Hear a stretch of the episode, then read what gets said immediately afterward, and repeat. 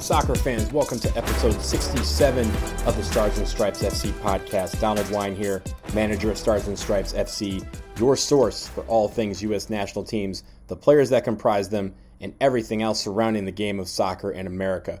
We are back after Thanksgiving. The women's national team have completed two games in Australia, so we will talk about that the men's national team, they do have a game coming up in December, on December 18th against Bosnia and Herzegovina, but we now know where the qualifiers will be played in January and February, so we will talk about that as well. And finally, we have to get into some of the rumored U.S. soccer jerseys that will be coming out in 2022. What do they look like? How good are they? How bad are they? It has been a big debate. I will give my take if you haven't heard it already online on this episode 67. But I want to start first with the women's national team. As I mentioned, two matches in November in Australia. The first one, November 26th at Stadium Australia in Sydney. That proved to be a really nice affair for the women's national team, a 3 0 demolition of Australia. Goals by Ashley Hatch, who scored her debut goal for the women's national team 24 seconds into the match the third fastest in women's national team history. We also got a goal by Rose Lavelle and a PK goal later on by Lindsay Horan. And, and in that game, we saw a lot of talent on the field. A lot of names and faces that many of you out there may not have heard of or have vaguely heard of because you haven't been able to see them in the NWSL or otherwise. But we saw that the future of the women's national team is looking to be pretty bright, and some of them might be ready to contribute right now. I thought Midge Purce, uh, I've talked the world of Midge Purce this entire year. She has proven to be one of the best American women in soccer, and she was all that and then some in this match and also the next match that we will talk about in just a second. But Midge Purce, one of those players that I think you cannot keep her off the national team anymore, in my opinion. She has to be in every camp. She needs to be the future and one of the main future faces of this team. Andi Sullivan, I thought was great in the midfield, just controlling it because that was one thing that the Aussies were looking to do was trying to get past the midfield and and send things forward so that the midfield was kind of backtracking. Andi Sullivan would have none of that. Andi Sullivan had a terrific, terrific game, not just against Australia and Sydney, but also in the second match in Newcastle. She, again, like Midge Purce, I think one of the people that should be called into every single camp and should be the future and maybe the now of this national team. Who knows? Potential future captain Andi Sullivan. I know she hasn't been on the in the team that many times, but she shows that moxie for the Washington Spirit. My Washington Spirit, again, your NWSL champions. Congratulations to them as an aside. But I think Andi Sullivan has proven that on the national team. And in these two camps, she has earned not just a second look, but a third and fourth look as the uh, potential successor to Julie Ertz in that midfield as that kind of center defense mid. So we will see what happens going forward, but I think Andi Sullivan will factor into that. And then you saw a lot of you know young faces. Casey Murphy, not only did she excel as the goalkeeper, she got the shutout in the first game. She also probably put herself into position to be considered as one of the contenders for the number one job. I mean, even over Alyssa Naeher. I know Naeher has been hurt for most of the year, but when we come back, there's probably going to be a competition, and Casey Murphy needs to factor into that along with Jane Campbell and Alyssa Naeher. So she really made the most of her opportunity in Australia. So again, that first match on November 26th, a 3 0 U.S. women's national team victory. Then we had the second match, which took place in Newcastle. It was on the morning of November 30th, which was my birthday. So happy birthday to me. I am a year older, a year wiser, uh, but also it was great to wake up at 4 a.m. to uh, start my birthday off by watching the best team on the planet play. And Ashley Hatch, again, another quick goal. This one took four minutes, so she waited a little bit before she was able to strike, but strike she did, and again, made the most of her opportunity by starting both games and getting quick goals in both. It remained 1 0 for almost the entire match, but late, late in the game, a deflection, a Kyah Simon shot deflected off of Becky Sauerbrunn, and it was a nasty deflection. Very, very unlucky. It goes past Casey Murphy for the equalizing goal, and the game ends 1 1. So while you take a little bit of disappointment in it ending 1 1 because in the end, I think the U.S. deserved that win, it was a really, really good trip. When you look at both games and how they played generally overall, it was a great trip to Australia with this group of ladies. Now, you had some youth, you had some experience, and they were able to mesh well together. And now Vlatko has some options when he reconvenes camp. I think they're calling for a January camp without games that will bring in more domestic players. But then you have She Believes in February. We don't know the logistics of who we're playing or where we're playing, but he will have some options and some choices to make when it comes to whether he decides to start moving forward and bringing in some of these younger players or relying on the veterans that have been involved with the U.S. women's national team for a long time. We, we know we're going to start to see some turnover. It's a question of when that turnover happens and in what positions does it happen first. So uh, we obviously have a couple of players who uh, may not be uh, factoring in due to other reasons, namely Crystal Dunn, who is now pregnant. Congratulations to her. Very, very excited uh, for her and her family. Uh, but I, I think when it comes to when she's ready to come back, she's still the best left back on the planet, and she will come back and be a force to be reckoned with. But who takes that role while she's out? Midge Purce moved up to the wing, and everyone has been saying, myself included, free Midge. Put her up on the wing, let her cook. And she did that. So now you can't really call her and say, yeah, move back to left back. We need her up on the wing. And I think that creative option with her, Christen Press when she comes back, like those type of players, Sophia Smith, Lynn Williams, you have a lot of options up front, in the middle, on the back line, and even in goal. So Vlatko Andonovski I don't envy you once again because you have a lot of decisions to make, and they're very difficult decisions. But also, that's what happens when you are the coach of the number one team in the world.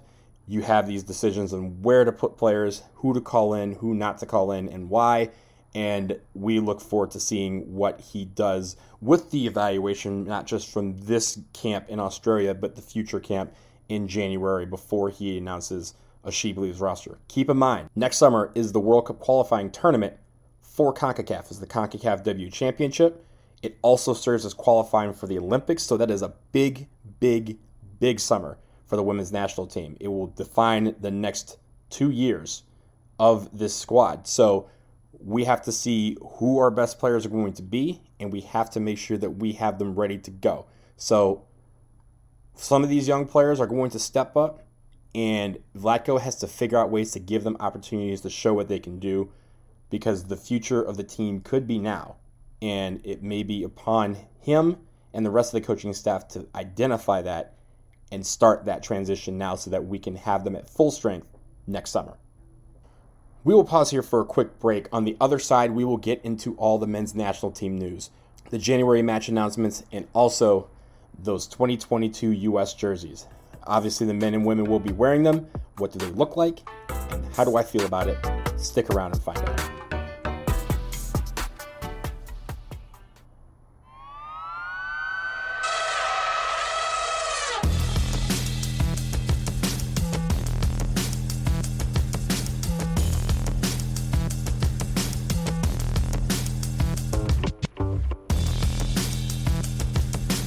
All right, we are back and we are going to shift gears to the men's national team again in January.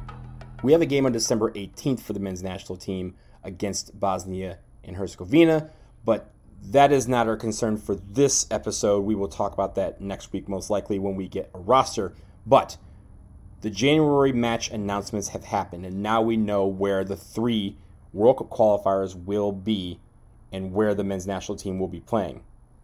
First off, on January 27th, the men's national team will host El Salvador, and that game, the team will return to Columbus. Columbus gets a second octagonal World Cup qualifier. A city has not hosted multiple World Cup qualifiers in the final round since Foxborough did it in 1997 and 2001. Both of those obviously were hexagonal rounds. So Columbus becomes the first city in almost two decades to host two World Cup qualifiers in the final round of CONCACAF World Cup qualifying. So we will talk about that in just a second. After Columbus, the team will travel to Canada, and we knew this was coming. Hamilton is the site for that game. Tim Hortons Field, aka the Donut Box, uh, which is a great nickname for a stadium, Hamilton, Ontario will be the center of the Canadian universe for that game on January 30th. That is their only home game. They will be playing at El Salvador and at Honduras during their window. So they want to play more on the East Coast. That bodes well for the United States, who will only have to travel from Columbus to Hamilton for that game. Then finally, to round it off, February 2nd, Groundhog Day, we will be in St. Paul, Minnesota at Allianz Field to host Honduras. So, Columbus, Hamilton, St. Paul. There's a couple things that I think are important about this window. One, they wanted to get out into the cold because they knew that Canada was going to put their home match against the United States in a outdoor stadium in the cold winter of Canada. And you know, Canada is not much colder than the United States, particularly Hamilton, which is about an hour away from Buffalo. But if you've been to Buffalo in the winter, you know it's cold. And you know that Hamilton will be equally as cold with lake effect snow and winds and, and things like that to help influence or affect, in however you want to take it, the game. And Canada wanted that advantage for their players. Now, the United States, knowing that Canada is going to play at El Salvador and at Honduras, which are not cold weather places, they figured, why don't we get acclimated to the cold first? And they wanted to be acclimated to the cold well before Canada does, because again, Canada is going to be playing in 75, 80 degree weather in El Salvador and then have to fly back to what could be 10 degree, 5 degree, 0 degree weather in Hamilton. So they will have bigger adjustment to the cold than the United States will because they will be playing at lower.com field in Columbus. Now, a note on Columbus. A lot of people have asked me what do I think about Columbus hosting a second match. And I want to stress that what I'm going to say has nothing to do with Columbus itself. But I think no city should be hosting multiple qualifiers. That's just my opinion. There's too many soccer stadiums in this country that are great and can be great, great atmospheres and home field advantages for our men's national team. I think Minnesota is one that I would have put the El Salvador match in. A great stadium, and I'm glad they're getting the Honduras game. Kansas City's out there. Um, I think still the best soccer specific stadium in this country. There are plenty of other stadiums that could possibly have hosted this game. Obviously, you could have shuffled some things around. Obviously, there was a couple of stadiums that were probably excluded. Living in DC, I obviously would love a World Cup qualifier to be here at Audi Field, but the El Salvador match was never going to be it. El Salvador, they have a massive population here in DC, so having that match here would have been a non starter. But I think there are several other places that did not get games that could have hosted this game. And obviously, you could have put this game in Minnesota. In addition to being acclimated to the weather, there's also the fact that Hamilton, uh, Tim Hortons Field, is turf. And a lot of our guys have never played on turf. So you had those options as well. Going to a Charlotte, maybe which is not as cold, but it still can be cold in January.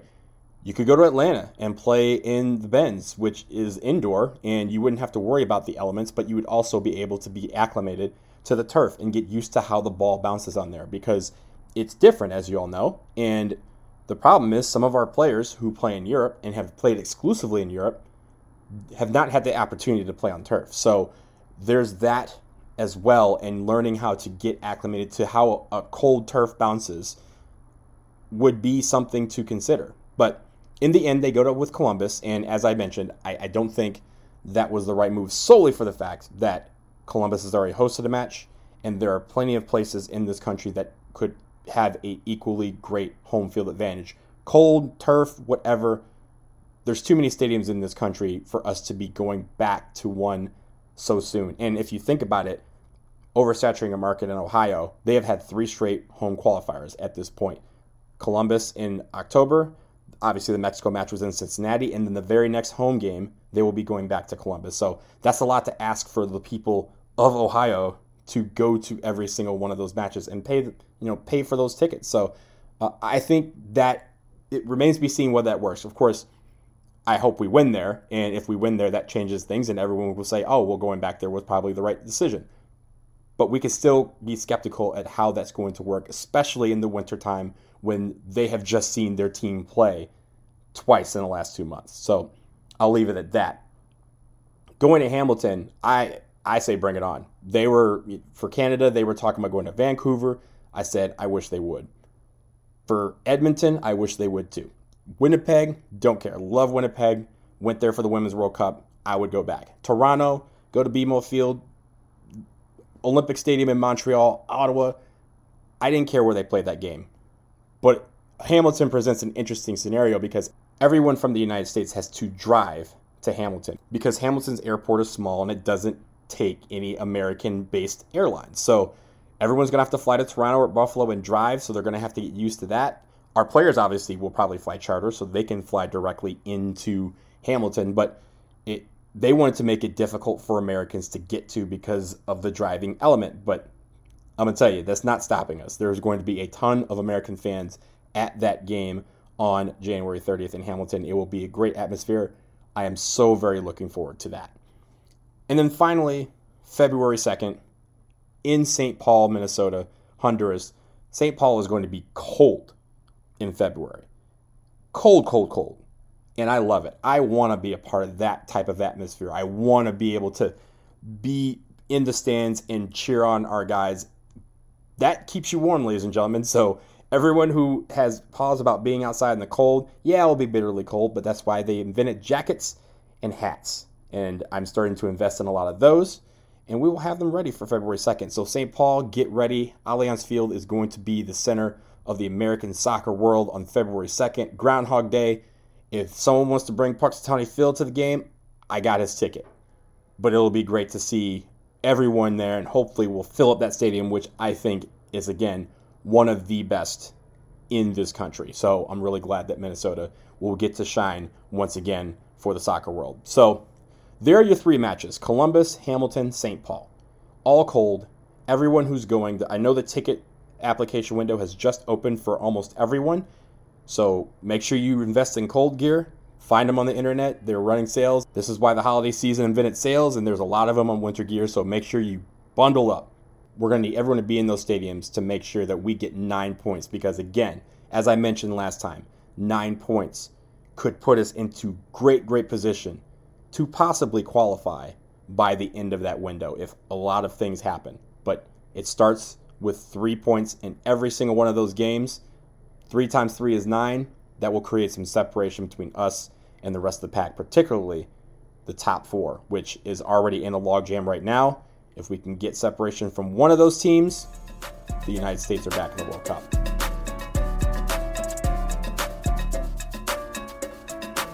All right, finally, we get to the U.S. soccer jerseys. Now, there have been some leaks about the rumored design of the U.S. soccer jerseys for 2022. Now, mind you, this would be both for the men and for the women's team. So we're not going to call it just the World Cup jersey. We're not going to call it just the men's national team jersey. Both teams would wear this jersey when it comes out. Now, it is scheduled to come out right around August or September of next year to kind of lead into the 2022 World Cup. So it makes sense for people to kind of link it to the men, but the women will be wearing this too, so I'm going to treat it as a U.S. soccer jersey for all. Having said that, what we have seen on the internet is something that we need to address. Now, the rumored home jersey, for those of you who haven't seen, I'm going to try to describe it to you. It's a white t shirt. That's it. It's a white t-shirt with two navy swooshes on the sleeves and some light sublimated like light light gray stripes. Not not 2010 sash gray. I'm talking got to use a microscope to see it gray across the front. And the road jersey would be a royal blue, not navy blue, royal blue jersey that is basically assimilated the same way. A plain blue jersey with some light streaks across the front. And swooshes on either sleeve. So the swooshes part, I, I, don't really care about. They're trying to make it look like the NFL. Whatever they want to, whatever they do there is fine. But the plain white tee, this is a problem. We have to stop relying on the white t-shirt and saying that it's clean or it's a cool look or it's sleek. If you have to use those kind of definitions, then it's not a good jersey. We have so many possible ways we could go with a jersey to make it look great. Again, we have the Dazzle Camo jersey that's out right now. Everyone loves that jersey, even after a little bit, a little bit of skepticism. But people are like, hey, at least they tried. There's a design. It may not work for all, but everyone at least appreciates the attempt. No one appreciates this attempt because this attempt didn't happen. I could go into any closet and find a white t shirt that looks just like the US jersey that is rumored to be coming out. And again, I stress rumored because we don't know if this is the final one. But if you're US Soccer and Nike, you have some explaining to do because there is a jersey out there, and I, am going to say it because in this world I'm right. The Waldo jersey is the perfect jersey for the United States men's national team. It is. And it's also the most popular, rated by everyone. And, and every time there is a poll or some sort of debate about which jersey has been the best of all time, the 2012 U.S. men's national team jersey and U.S. women's national team jersey, aka the Waldos, have always won.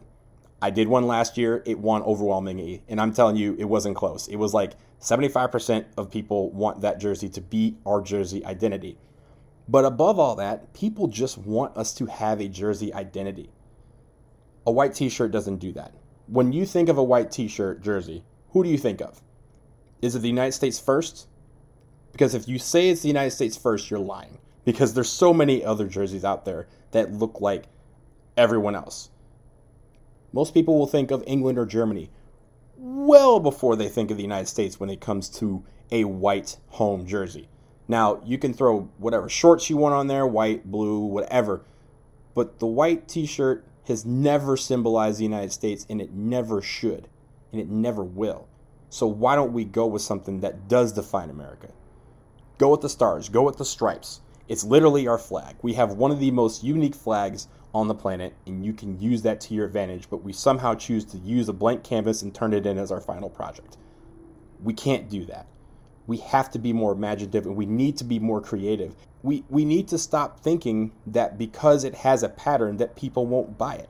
Croatia is one of the most sought after jerseys on the planet and it has a checkerboard. Nigeria has some of the greatest jerseys on the planet and they sell out every single time they come out with anything. Anything t shirt, jersey, pants, shorts, anything they do is outlandish. It's 100% authentic. It's 100% them. And it sells out in the entire world. The last time they put out a jersey, 3 million were sold in the first day. Do you think the U.S. men's national team sold 3 million jerseys the first day of, the white jersey that came out in 2020? No, they didn't. They have to understand that people want us when we walk down the street, when we go to the World Cups in Qatar or Australia or New Zealand, we want to be identified immediately as, oh my goodness, the Americans are here, and boy, did they come in numbers. You can't tell that when you're wearing a white jersey that's blank, that just has a name and a number on the back, and just a small crest in the front to show that it's a U.S. soccer jersey. It can't be a template. It can't be something that other teams are wearing. There are three colors in our flag, and we seem somehow seem to run away from two of them. And that's very disappointing. And even on the road jersey, being royal blue instead of navy blue, royal blue is something that, yeah, it could be used as an accent color maybe sometimes. But when it comes to the World Cups, we want them to be something that identifies with this flag, with our principles, with our ideals everything that makes us Americans about diversity and never running away. You never want to wave a white flag. We are taught that when we are two. And somehow we walk out on the field in white jerseys and expect that to be something that people call sleek or clean. We have to do better than that. We really do. And the problem is, you know, some people are taking it to their own hands, namely me. I just started designing jerseys that look cool and people buy them. And if people want to buy them, that's great. If people think they're too outlandish or garish, that's fine too. But we can have that debate. I'd rather have the debate about it being too outlandish than being too clean. And finally, when it comes to white jerseys, this is a very simple answer to a lot of debates. Most people don't like white t shirts because they like doing stuff that get jerseys dirty. Whether it be drinking a beer at a tailgate, eating a hot dog or a hamburger that has ketchup and mustard on it, and that mustard gets on your jersey, and all of a sudden your jersey is ruined. When it comes to a, a navy blue jersey or a red jersey, that it can be hidden a little bit more. It can be cleaned and, and worn again. But once once a white jersey is stained, it's, it's that's it. It's done. We have to think outside the box when it comes to our U.S. national team jerseys. And that box is so small, that barrier is so low, that bar is so low, and we still find a way to go under it. We need to start stepping out and saying, let's be who we are. Let's have where our flag represents who we are. Let's have where our jerseys represent the diverse collection of fans and players that we have on this national team. Now, after all that, I mean, look, I have like 750 jerseys in my closet. One of those jerseys will probably find its way into my collection, but I'm not itching to go get it. And if I, who will literally buy any jersey, am debating whether or not to get a jersey, that means you need to approach the drawing board again and start over. And a lot of people are doing it this way. A lot of people are saying this is the line in the sand. We got to do something else. We've had the sash, we've had the Waldos, we've had the bomb pops. We don't have, while a lot of these jerseys are beloved, we don't have any consistency. We don't have any identity. Let's take the time.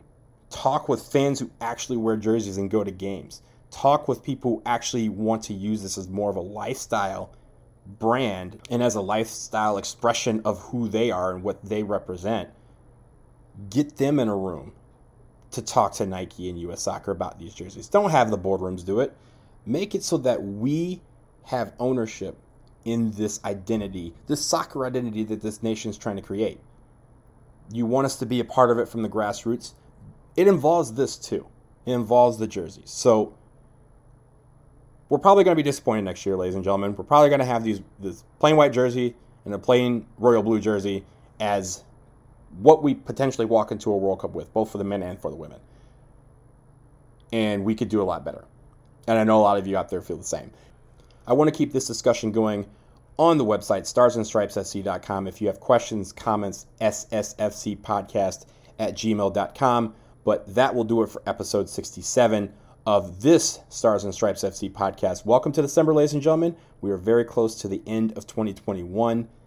Pretty soon, 2022 will be in our mix, and we will try to get more episodes out this month as we get towards the new year. So, thank you all so much for listening. As always, make sure you like, subscribe, rate, review. We really appreciate all of it. It helps us boost our numbers and helps us boost our visibility and accessibility to everyone who may want to hear what we have to say. So we'll be back next week.